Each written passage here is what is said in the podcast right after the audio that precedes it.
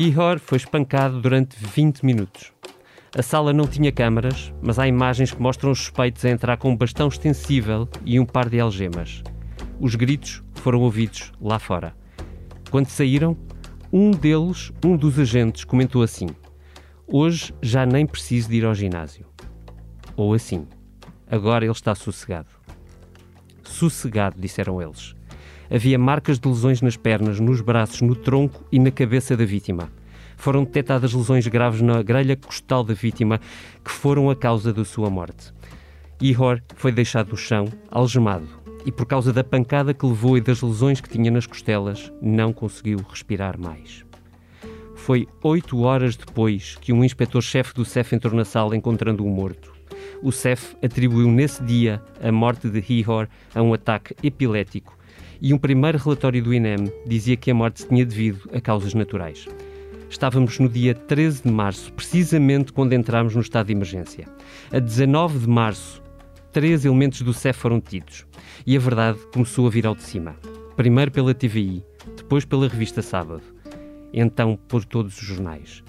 Ficámos a saber como Ihor foi assassinado numa sala do CEF. Ficámos a saber como um dos vigilantes naquela sala do aeroporto ouviu os gritos e o som de pancadas, mas acabou afastado por um dos inspectores.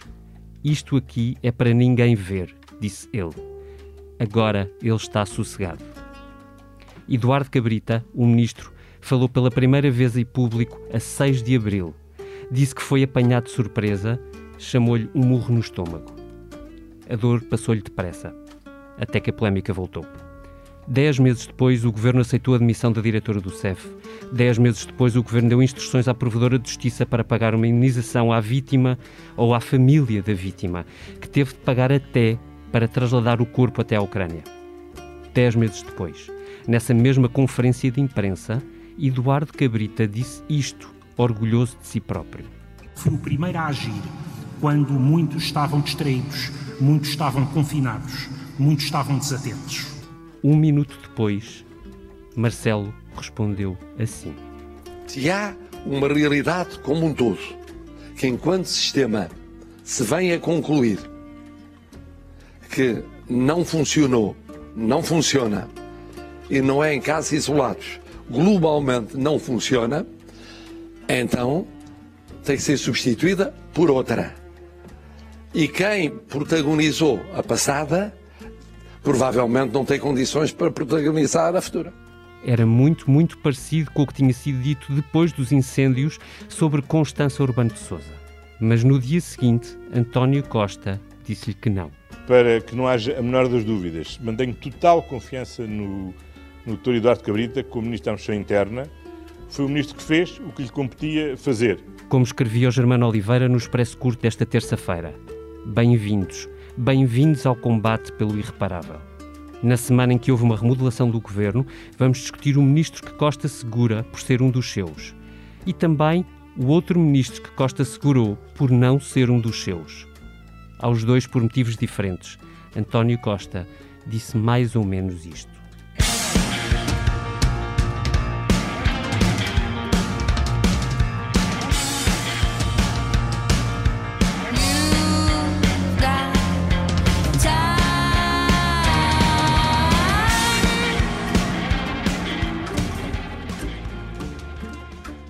Bem-vindos à Comissão Política. Hoje trouxemos segurança.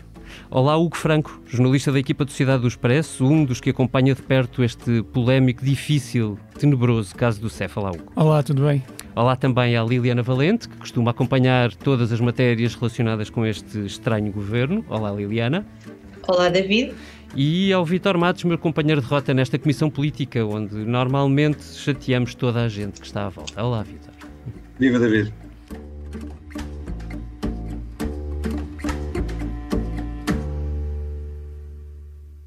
Hugo, eu queria começar por ti. O Ministro da Administração Interna deu-nos as boas-vindas a este tema. E eu queria perguntar-te diretamente, e para uma resposta franca, como sempre: os médias estiveram desatentos? Não, não estiveram desatentos. Eh, desde a morte do, do Ihor, que os médias seguiram o caso, desde, desde, desde o final de março, quando, foi, quando se deu a detenção dos três inspectores do CEF do aeroporto de Lisboa, e durante as semanas seguintes o tema continuou na, na ribalta e voltou a estar de novo na, de novo na, na agenda quando a IGAI lançou o seu relatório, os resultados do seu relatório, com a implicação de 12 pessoas no encobrimento da, da morte de Ihor Omeniuk. Agora, também temos que pensar noutra coisa que é, vivemos desde março também, e por coincidência, um período que nunca vivemos, vivemos num período de pandemia, e é um período que, que esmaga qualquer outro assunto, e portanto é natural que o assunto da morte de Ihor no aeroporto de Lisboa não tenha estado sempre nas primeiras páginas, por isso mesmo, porque as mortes causadas pela pandemia causaram, obviamente, uma sensação e, e são uma preocupação constante, tanto nos mídias como na população. Muito bem. Dito isto, a responsabilidade é de quem governa e não dos mídias, e, portanto, a segunda pergunta para ti, Hugo, era esta. Quanto a Eduardo Cabrita, exatamente o que é que fez o ministro? É defensável dizer, como disse o primeiro-ministro, que ele fez tudo o que podia fazer? Eh, ele fez tudo, tudo a nível político, fez algumas coisas que, que lhe competiam fazer, de facto fez. fez a, quando, quando soube que a morte não tinha sido acidental, não, não tinha sido por causas naturais, de, decretou que o IGAI uh, entrasse em ação e, portanto, abrisse um inquérito para, uhum. para, para, para, para, se perceber quais tinham sido as causas da morte. Mas desde então e desde a, a, entrevista que ele deu à TSF a 16 de abril, como o próprio frisou na última conferência de imprensa, o Eduardo Cabrita nunca mais falou sobre o assunto. Portanto, um assunto que um assunto com a gravidade deste, desta, desta dimensão, desta gravidade, não deveria ter sido tão esquecido como foi. E voltou à ribalta depois do, do resultado do relatório da IGAI, em setembro, e, portanto, eh, este, esse ato, o governo, nesse ato de tempo, o governo não, não fez qualquer declarações. Soube-se agora, recentemente, que também não, não avançou com indenizações à família da vítima. Poderia tê-lo feito muito mais atempadamente e não, não, tendo, não tendo que obrigar a família a pagar uhum. a transladação do corpo, por exemplo, seria uma medida de solidariedade para com a morte, para com esta morte. Além disso, o governo num caso deste, desta gravidade, a comunicação é, é, é, é aqui também é uma, é uma, parte importante deste, de todo este dossiê. E, este, e devia estar muito atento, de facto, a que o assunto fosse resolvido rapidamente, falasse rápido, várias vezes, se fosse possível, sobre, sobre este assunto. E, portanto, Eduardo Cabrita tecnicamente fez, fez, fez o que tinha a fazer, mas uh, politicamente acabou por não fazer tudo o que pudesse fazer. E, e esta, ficou aquém. E, e depois esta conferência de imprensa em que ele deu, em que ele se vitimizou, ele, aí também não fica bem na fotografia. Liliana Valente. Esta não é a primeira vez que Eduardo Cabrita está sob fogo e que reage mal. Eu queria te perguntar se nos queres contar um bocadinho deste histórico. Uh, não, não é de toda a primeira vez que, que Eduardo Cabrita está debaixo de fogo. Antes de ir a esse histórico que, que, que é interessante, há algumas coisas que, que, que, já aconteceram. Gostava só de. Interessante é um bom adjetivo. Interessante é um bom adjetivo, dizia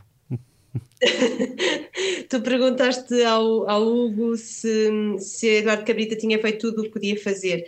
Eu acho que ele eh, fez o que era mais fácil, que era abrir o um inquérito na IGAI, que é aquilo que uh, todos uhum. os políticos normalmente fazem, que é, que é muito fácil, abrir o inquérito e depois logo se vê. Só que a verdade é que o inquérito já se sabe desde setembro alguns dos seus resultados e de setembro até dezembro ainda são alguns meses e ficou tudo igual no CEF.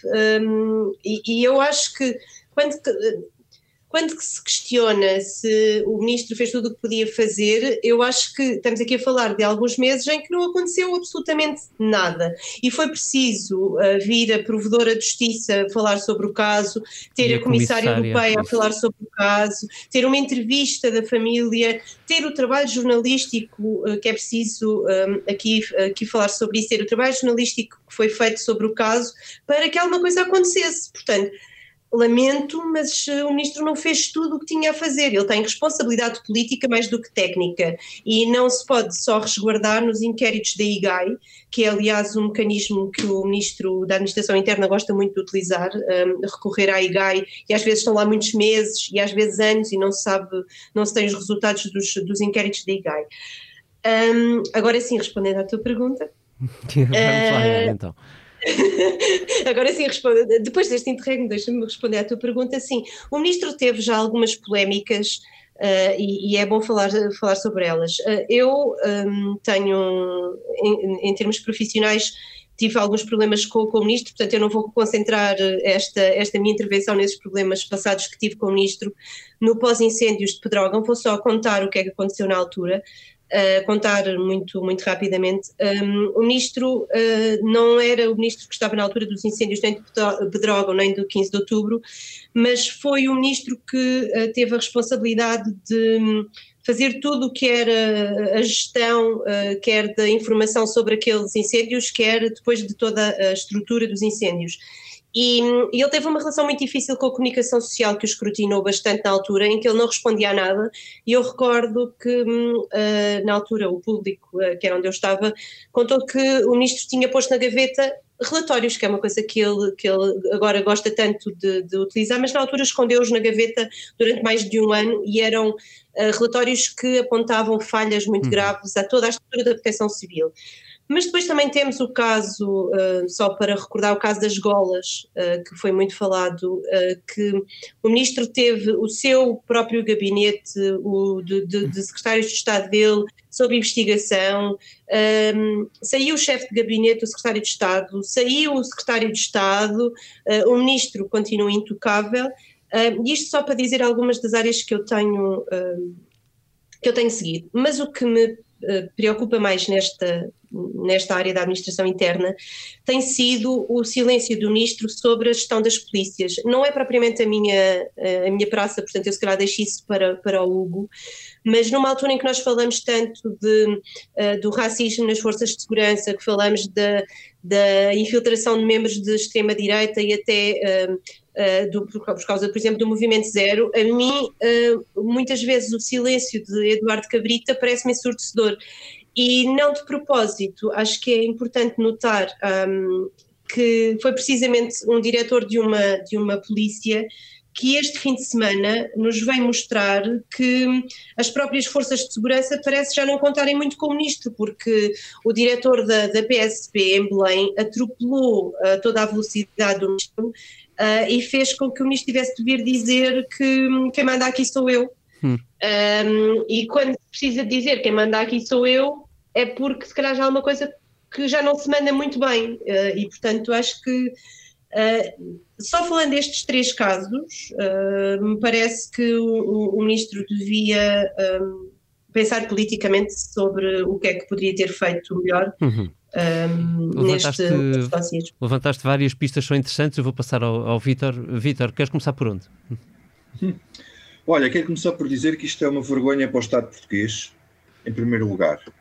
E, e isso devia ter tido consequências muito mais cedo. O, o ministro reagiu, foi tudo, o governo fez tudo fora de tempo. Uh, a demissão da, da responsabilização da diretora do CEF devia ter sido feita a tempo para que o próprio ministro não passasse a ser responsável também.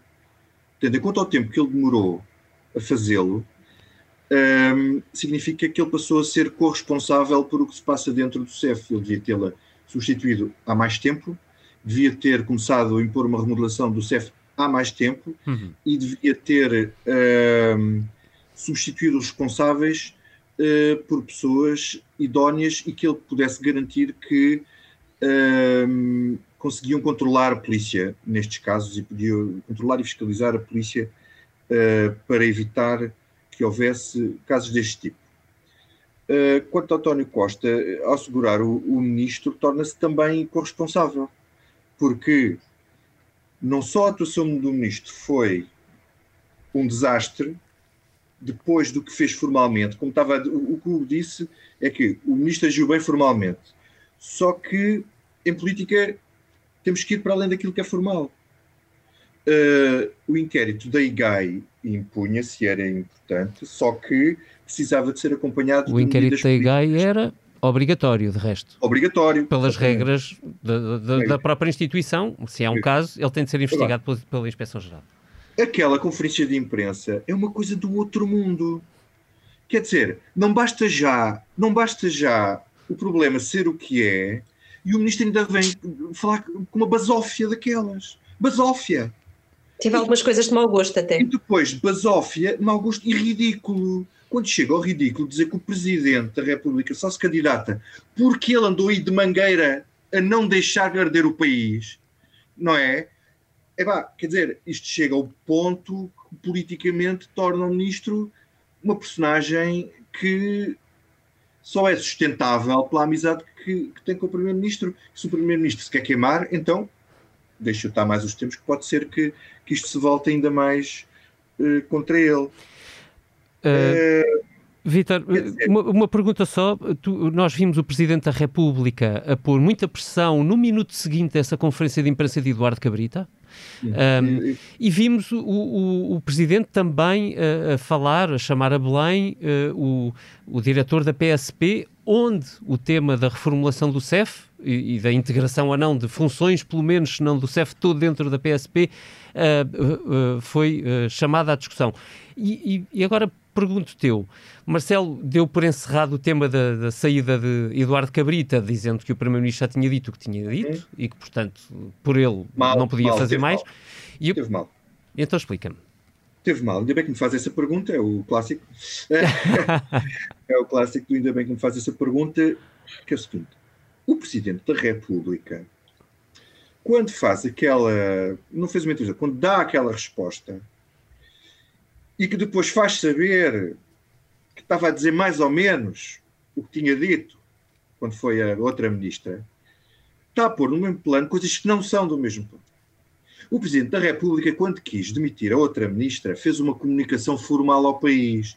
A coisa mais pesada e mais agressiva que eu vi alguma vez um Presidente da República fazer assim formalmente no, no, num discurso. Pelo menos nos últimos 20 anos, dizer, tirando a, a demissão, e talvez a demissão do próprio governo de Santana Lopes não teve a mesma, foi feita com a leveza.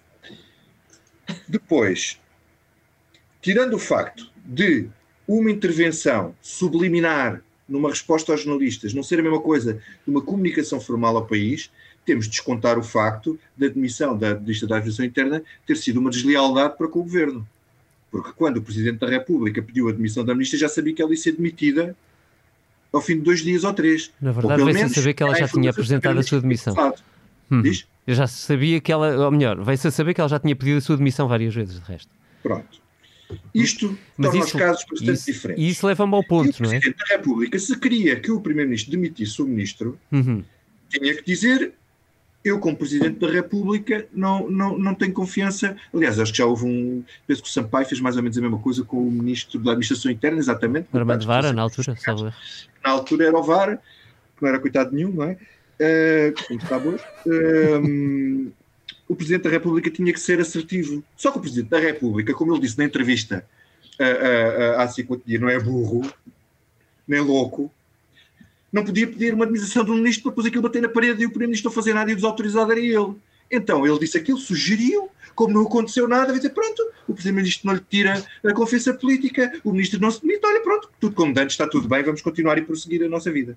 Bom. Mas, depois, mas é que depois não é tudo como dantes, não é? Desculpa agora interromper-te, é que não foi não, tudo é, como dantes, é, Não é, porque o Presidente da República tirou-lhe, deu a entender que ele tirava, que não confiava nele, tirava a confiança. Os partidos da oposição todos disseram que o Primeiro-Ministro tinha que correr com ele.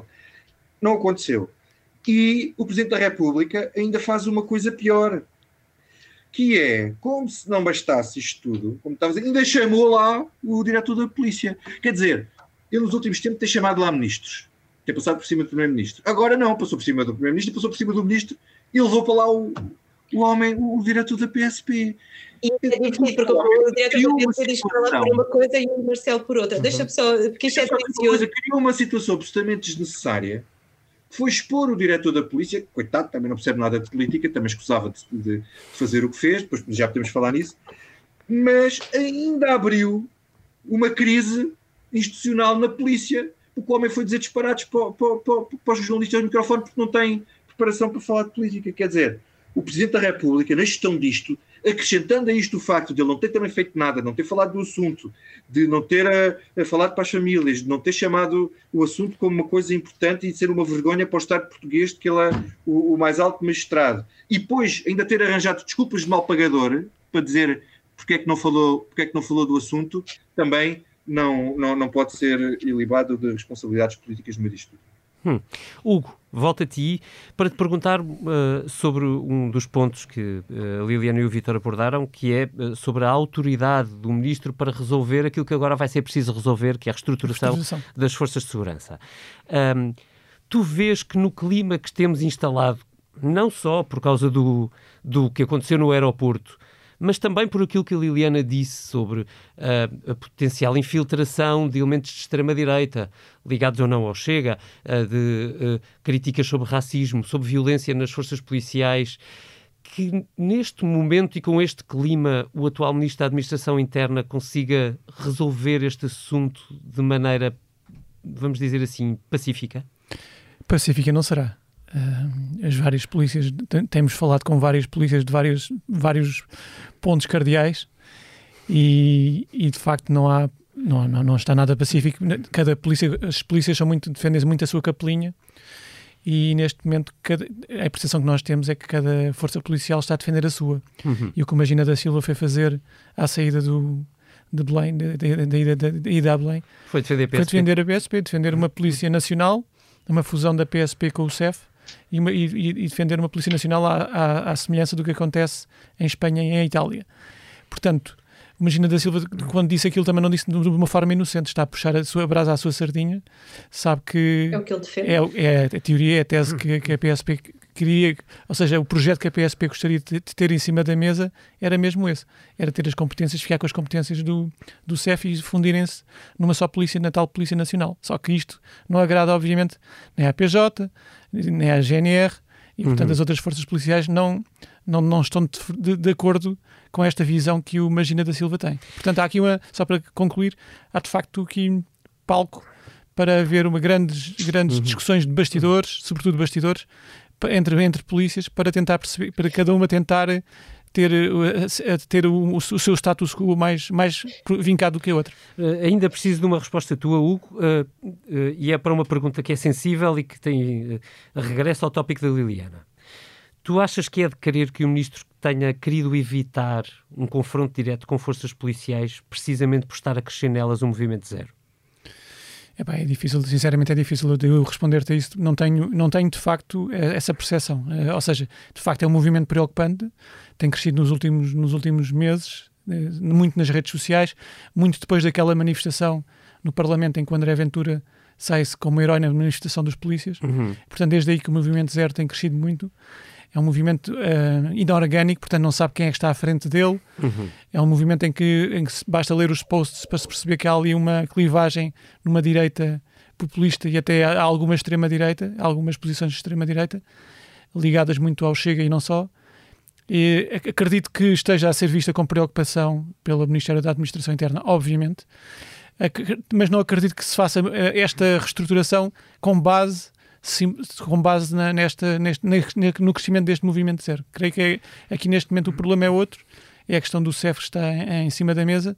E se calhar mais tarde, mais tarde se calhar haverá, poderá haver eventualmente até modificações, por exemplo, na PSP, porque uh, o movimento zero está muito ligado à PSP e também à GNR, e, e, poderá eventualmente no futuro, mas no presente não acredito que haja reestruturações a por causa é deste... ele pode ter medo para pôr as palavras certas no sítio certo, se ele pode ter medo de fazer uma reforma mais profunda ou mais um, straight to the point, uhum. uh, face ao, ao, medo de que este movimento possa crescer mais com as críticas que, que naturalmente, depois deste caso, uh, surgem sobre forças policiais.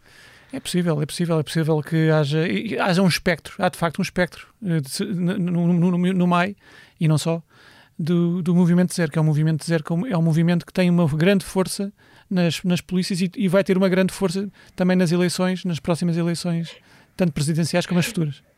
Liliana. Era só para acrescentar uma coisa ao que o Hugo está a dizer, que me parece que é importante e vem já de algum tempo, que é quando falamos da reestruturação das polícias, não esquecer que este Ministro da Administração Interna e este Governo têm um, uma, uh, uma força de segurança preferida que é a GNR. Uh, e, e, isso é um ponto super interessante que é, que, que, é preciso perceber. Por exemplo, da Proteção Civil, puseram um general da GNR à frente. Quando foi para reforçar os meios de combate aos fogos, reforçaram os militares da GNR com salvo erro, 2 mil pessoas, e além disso, é importante perceber o que está a acontecer, por exemplo, na Marinha, em que a GNR está a ficar com competências da, da Marinha de, de, na costa e também, e quer, até que compraram fragatas e tudo, e agora não era de estranhar que grande parte das competências do CEF, como o escreveu no fim de semana, fragatas fossem parar à GNR. Não são fragatas. O, o, o é, chefe militar, o, o chefe militar quer falar. Lanchas. Vitor, não, fragatas são bem que se chama. Não eu, eu, eu, um, as fragatas são um navio de guerra. Uh, eu um, queria dizer o seguinte: não parece que numa situação normal o diretor nacional da Polícia Judiciária, da, da Polícia da PSP continuasse a sê-lo depois daquela intervenção em Belém. Numa situação normal, ele tinha sido demitido na hora. É uma pessoa de enorme valor, com uma carreira impecável, a quem o país uh, deve muito pelos serviços prestados ao longo dos anos. Deixa-me só acrescentar, Vítor, que o, o diretor nacional da PSP não diz, quando na conferência de imprensa em Belém, não diz que aquela é a sua versão ou a sua preferência. Ele diz explicitamente que é aquilo que está a ser discutido ou debatido Exato. ou analisado com o Ministro da Administração Interna.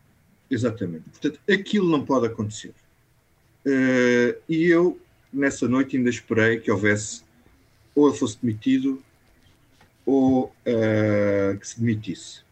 Não aconteceu, mas eu, a minha leitura é que neste momento não pode haver demissões de coisa nenhuma, porque senão o, o pescoço do ministro é que está. Quer dizer, até o ministro não cai e cai o diretor da polícia por causa de declarações. Isto depois começa a ser tudo posto em perspectiva e não pode, não pode cair ninguém. Estão todos amarrados uns aos outros. Mas, portanto, eu acho que isto, isto, isto é um desafio imenso à, autoridade do ministro, como a Eliana estava a dizer. Isto mostra que, aparentemente, o ministro não tem autoridade nenhuma e, e, que aparentemente não houve aqui coordenação de posições na ida ao, ao, Presidente da República, o que também não se percebe.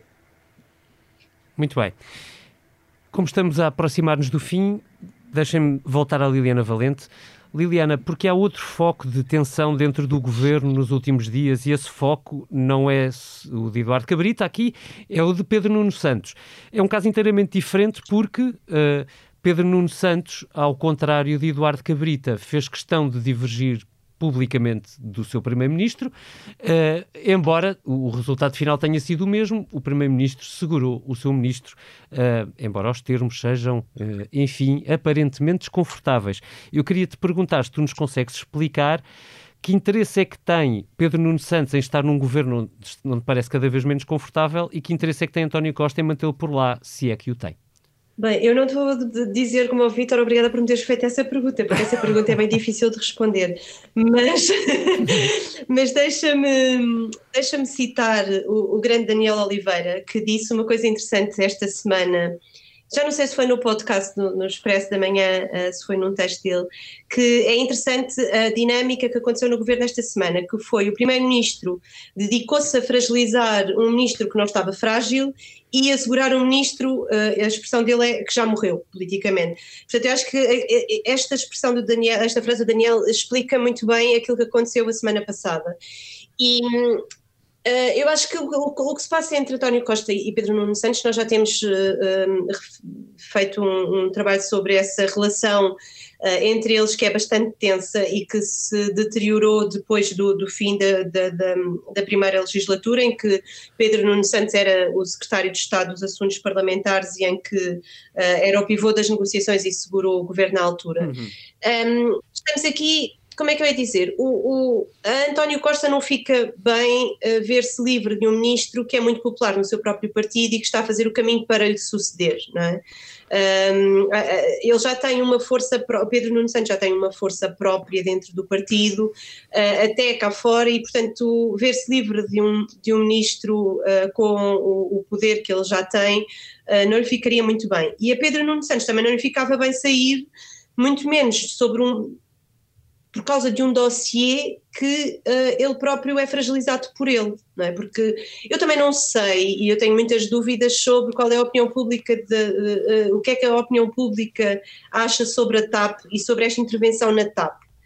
Um, aquilo que eu gostava mesmo muito de saber também era qual é que era a opinião do Primeiro-Ministro hum. sobre a TAP e sobre o plano de reestruturação da TAP. E o que uh, nós temos notado muito sobre isto, e, e cá está isso, é, é a política a funcionar e é a relação entre eles os dois a funcionar. É que o Primeiro-Ministro tem-se dedicado a falar sobre a parte formal de gerir o plano de, de, de, reestruturação da TAP, mas não ouvimos falar sobre injeção de capital público numa empresa estamos a falar de mais de 3 mil milhões de euros. Portanto, tu achas que ele está a deixar esse ónus para, para, o ministro Pedro Nuno Santos, que é... Uh... Eu não acho, acho que todos nós temos a certeza disso, não é? Porque já há vários meses que isto se coloca. A questão da TAP não é de hoje. Eu lembro-me que nós, há uns meses, escrevemos na altura, um, uh, uh, eu fui em reportagem com, com, o Primeiro-Ministro e com, com o Pedro Nuno Santos ao aeroporto de Lisboa. Hum. E só se falava da TAP na altura. Curioso sítio. Sim, curioso sítio. Fomos lá ver as obras de, de, do, do aeroporto de Lisboa. E na altura só se falava da TAP, da necessidade de injetar aquela, para salvar a TAP os 1.200 milhões até ao final do ano e o que é que se faria se uh, uh, uh, o Estado ficaria com a maioria de capital. Só se falava daquilo. E chega-se lá, o Primeiro-Ministro não fala sobre a TAP, não diz uma única palavra sobre a TAP está sempre distante do seu ministro, eh, até fisicamente, portanto, eh, há largos meses que este assunto eh, os queima e que o primeiro-ministro não diz aquilo, diz muito poucas vezes aquilo que acha. O que, o que eu acho interessante é que os meses passaram, já, já estamos a falar de mais dinheiro, estamos a falar de um plano que vai implicar despedimentos, até despedimento coletivo, não estamos a falar só de, de, contratos de trabalho que, a prazo que terminam e que não são renovados, estamos a falar mesmo de despedimentos.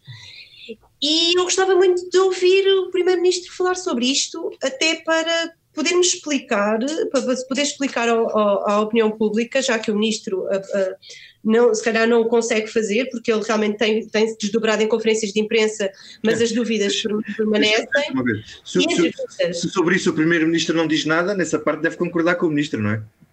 Mas, ele, uh, como é... ele diz publicamente, quando discorda, diz e desautoriza, se não desautoriza, deve estar de acordo. É? Vitor, deixa-me perguntar-te. Uh, nós acompanhámos isto durante a semana passada no Expresso, cheios de uh, conferências de imprensa, notícias que foram publicadas com fontes anónimas que diziam que ia ser levado um plano de votação. Entretanto, o Primeiro-Ministro vem a público e diz que a fonte de Luís Marcos Mendes, o autor da notícia, digamos assim, uh, sobre essa potencial votação na Assembleia do Plano de Reestruturação, essa, essa fonte não, não tinha sido bem escolhida, uma coisa deste género. É uma má fonte. É uma má fonte fonte. É uma má fonte. E Vitor, é nisto, é nisto que Pedro Nuno Santos vem uh, declarar-se ao expresso uh, a fonte.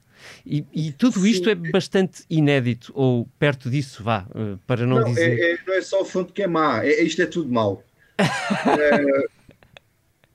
Mas divertido. Mas divertido. Não, sim, é divertido, é pena é vivermos nós neste país, não é? Então não estamos a falar de um país onde nós não vivemos. Quer dizer, a, declaração do, do, do, do Primeiro-Ministro em relação ao Ministro é absolutamente inqualificável. Aliás, acho que Marcos Mendes, no último comentário, acho que foi. Acho que é difícil acrescentar melhor aquilo. Ele humilhou, destratou e desautorizou o Ministro em público. É uma coisa nunca vista. Quer dizer, como, como, é que isto parece um bocado. Nós parece estamos sempre aqui a cavalgar em coisas nunca vistas e inéditas e tal. Mas eu realmente desta não me lembro mesmo. Quer dizer, eu cubro política há muitos anos um ministro vir assim a público, cilindrar, um primeiro-ministro vir cilindrar um ministro desta maneira, não, não me lembro, nem sequer com as demissões, normalmente eles demitem-nos, mas não cilindram, demitem, pronto. Eh, por norma, aliás, até dizem que foi, que foi, o ministro que se demitiu uh, por razões demitiu, pessoais. Vida pessoal e tal. Pronto, Porque caso, são sempre, são todas razões pessoais. Pedro Nuno Santos, por tratar da vida pessoal dele, não, não ia ser muito agradável para o Dr. António Costa. Uh, isto é uma coisa que não me parece não me parece sequer saudável. Isto não é sequer saudável. E esse é, é o ponto. Quem é, que vai, quem é que vai sair pior deste filme? Não, eu, quer dizer, deixa-me explicar aqui o meu raciocínio. Eu, eu acho que o, o, o Primeiro-Ministro, quando diz aquilo da má fonte, ele basicamente está a dizer ao Dr. Marcos Mendes, ó oh, meu amigo, é assim, as únicas fontes que valem é quando sou eu. Uhum. Portanto, esqueçam lá, os outros é quando sou eu. Agora, resta saber aqui é se os contactos do ministro com o PSD, que ainda não se percebeu muito bem, foram feitos à revelia ou com o conhecimento do, do, do Primeiro-Ministro. É que Acho que é mais do que isso, é, é, com conhecimento e com autorização. O ministro claro. diz que não precisa de autorização para, né? ele diz já sou ministro da República, é que, é que faço, tenho a minha autonomia. Com o partido da oposição, uhum. portanto, em nome do governo. O governo, ele, ele é um ministro que tem autonomia, mas o governo é um órgão colegial. Quer dizer, governo. Agora entrava aqui Marcelo Rebelo de a dizer: bem, mas eu não sou burro. Pois, órgão, ou seja, ele não pode estar a negociar com o partido, o maior partido da oposição, sem ter a, a, a autorização do Primeiro-Ministro, senão isso dá mesmo demissão. Não é? Uh, e, e, só outra questão que me parece que é. Para fechar, Vitor. No meio disto, para, para fechar, que é a resposta do Pedro Nuno Santos ao Expresso, aqui uhum. à Liliana, quando ele diz é pena, gostava muito que tivesse sido aprovado. Isto é outra coisa também nunca vista.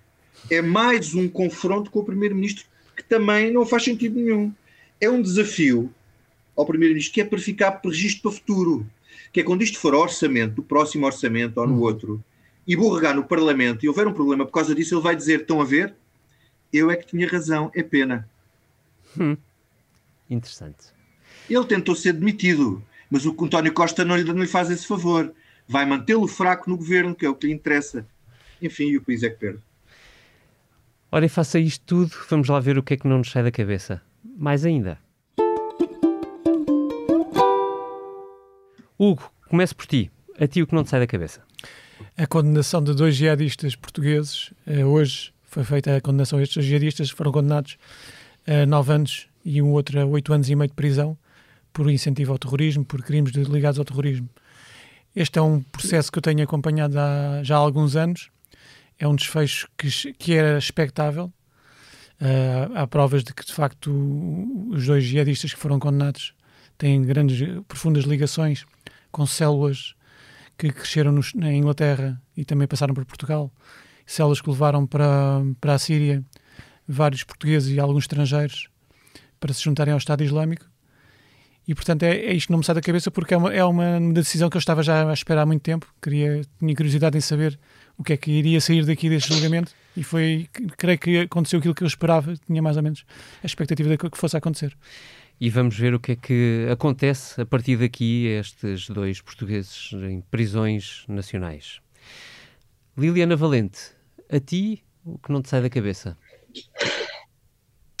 Olha, uh, não me sai da cabeça o Jorge Jesus e não é por, eh, Falando por pela excelente campanha que ele está não é pela excelente campanha que ele está a fazer no Benfica e isso já era motivo de sobra para, para não me sair da, da cabeça. Um, mas não me sai da cabeça porque eu ouvi uh, o treinador do Benfica que às vezes, muitas vezes devia mas era estar calado dizer o seguinte está muito na moda isso do racismo. Como sabe, é uma questão de modas, não é? Eu posso vestir branco, vestir preto, ser mais frio, ser. Não, mas é uma moda, é uma coisa que para ele é ser racista ou não ser racista, é uma coisa de, de, de, de, de modas. Uh, e depois diz assim: é que esta frase não acaba aqui, acaba com ele a dizer: como cidadão, tenho o direito de pensar à minha maneira. Uh, eu também tenho o direito de, de, de, pensar à minha maneira e isso chama-se liberdade de pensamento, mas um, a minha liberdade também uh, termina quando, um, quando começa a liberdade do outro. E eu acho que Jorge Jesus tem um grave problema um, para resolver, que é uh, se ele não sabe o que é o racismo se não sabe o que é que as pessoas sofrem que são vítimas de racismo, Uh, ele devia, devia uh, no mínimo, ter algum respeito uh, por as pessoas que, que, que, que o sofrem. não é uma questão de moda, é uma questão que felizmente é mais visível. Um, acho que não sei se, se acontecem mais casos de racismo do que antes, mas pelo menos nós demos mais, mais, mais notícia disso e isso é bom porque se discute mais. Eh, era dispensável eh, pessoas como, como Jorge Jesus virem, virem normalizar isto como se fosse uma coisa de usar branco ou usar preto, eh, como se o racismo fosse, fosse uma coisa banal. Só para dar um, um apontamento final, para não me alongar sobre isto, Uh, e para se perceber o quanto esta banalização destas coisas existe, eu não sei se vocês seguem a página do Insónias em Carvão, mas eu sou, sou fã, e ele há uns dias pôs uns comentários de, de pessoas que faziam comentários na página dele em que lhe diziam assim: epá, tu não te metas nisso da política, tá, mas é calado, que eu gosto é de ver estes memes da bola, continua lá aí a fazer as tuas, as tuas brincadeiras, os teus desenhos e não te metas no resto. Eu acho que uh, Jorge José que se devia meter só mesmo na bola e não se meter no resto, porque uh, para estas coisas mais valia ouvirmos o Insónias do que ouvirmos o Jorge Jesus. Era um ótimo conselho. A mim não me sai da cabeça o dia 2 de novembro deste ano. Uh, foi o dia uh, anterior à eleição nos Estados Unidos. Uh, eu estava em Nova York e decidi ir em representação do Expresso, escrevendo para o Expresso até à Trump Tower, a torre onde Donald Trump trabalhava antes de ser eleito presidente dos Estados Unidos. Foi lá que descobri dois cidadãos americanos, dois gentis americanos. um deles, que estava lá desde que Donald Trump foi eleito presidente dos Estados Unidos, deu-me um crachá garantindo-me nesse dia que aquilo que estava escrito no crachá iria acontecer no dia seguinte. Uh, o crachá diz uh, Trump's Last Day, apontava para o dia 20 de janeiro de 2021 e era o dia da posse, é o dia marcado para a posse do novo presidente dos Estados Unidos. Só Ontem, segunda-feira, o Colégio Eleitoral Americano entregou em definitivo os votos a Joe Biden, depois de Biden ter declaradamente vencido as eleições americanas, sem qualquer dúvida, mas com enorme resistência, diria mesmo, enorme guerra de Donald Trump para tentar ficar com o poder. O que aconteceu ontem foi histórico, porque o Colégio Americano, Colégio Eleitoral Americano, decidiu pela primeira vez em mais de um século, sob ameaça de armas, e tendo que encerrar portas para poder decidir e entregar os seus votos. Votos que foram entregues a esse colégio americano pelos eleitores norte-americanos. Aquilo que eu desejo é que John, que esteve estes quatro anos à frente do Trump Tower, possa agora sair em paz e que estes dias de inferno possam, de uma vez por todas, ter desaparecido. Vitor, a ti o que não te sai da cabeça?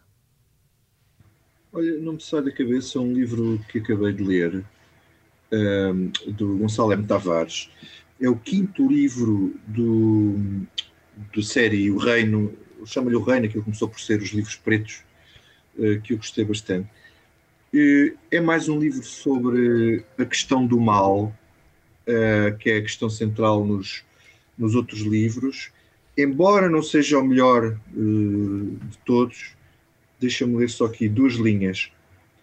Diz o seguinte: os exércitos têm um eixo, ouvira uma vez Kanak, de um homem chamado Klump. E esse eixo é uma maldade disciplinada, com regras. Mas para ele, Kanak, a disciplina e a guerra estão lá atrás no tempo. Ele tem poucos anos de vida, sente-se com o direito de ser impulsivo. Matou e está vivo. E pronto. Recomendo a leitura do livro para quem gosta do estilo, para quem não gosta pode começar a tentar ver se se, se entra nele e, e se aprecia, porque eu acho que é um dos, vai ser um, já é um dos grandes escritores portugueses e, e será uh, certamente no futuro. Um dos nossos melhores. Fecha aqui esta comissão política com a edição sonora do José Sodovim Pinto e ilustração do Tiago Pereira Santos. Uma edição sobre um ministro que se diz na linha da frente da defesa dos direitos humanos e de um país que se orgulha de receber melhor do que ninguém os que vêm de fora. É o mesmo país que demorou 10 meses a chocar-se e a discutir a morte de um homem à guarda da sua polícia às mãos do Estado. Fake Empire, como este que vos deixamos esta semana. Que o que segue, pelo menos isso, honra a memória dele. Ihor Omeniuk. Até para a semana. Stay out super late tonight. Picking apples, making pies. Put a little something in our lemonade and take it with us. We're half awake in a fake empire. We're half awake in a fake empire. Tiptoe through our shiny city with our diamond slippers on. Do our gay ballet nights. Bluebirds on our shoulders, we're half awake in a fake empire. We're half awake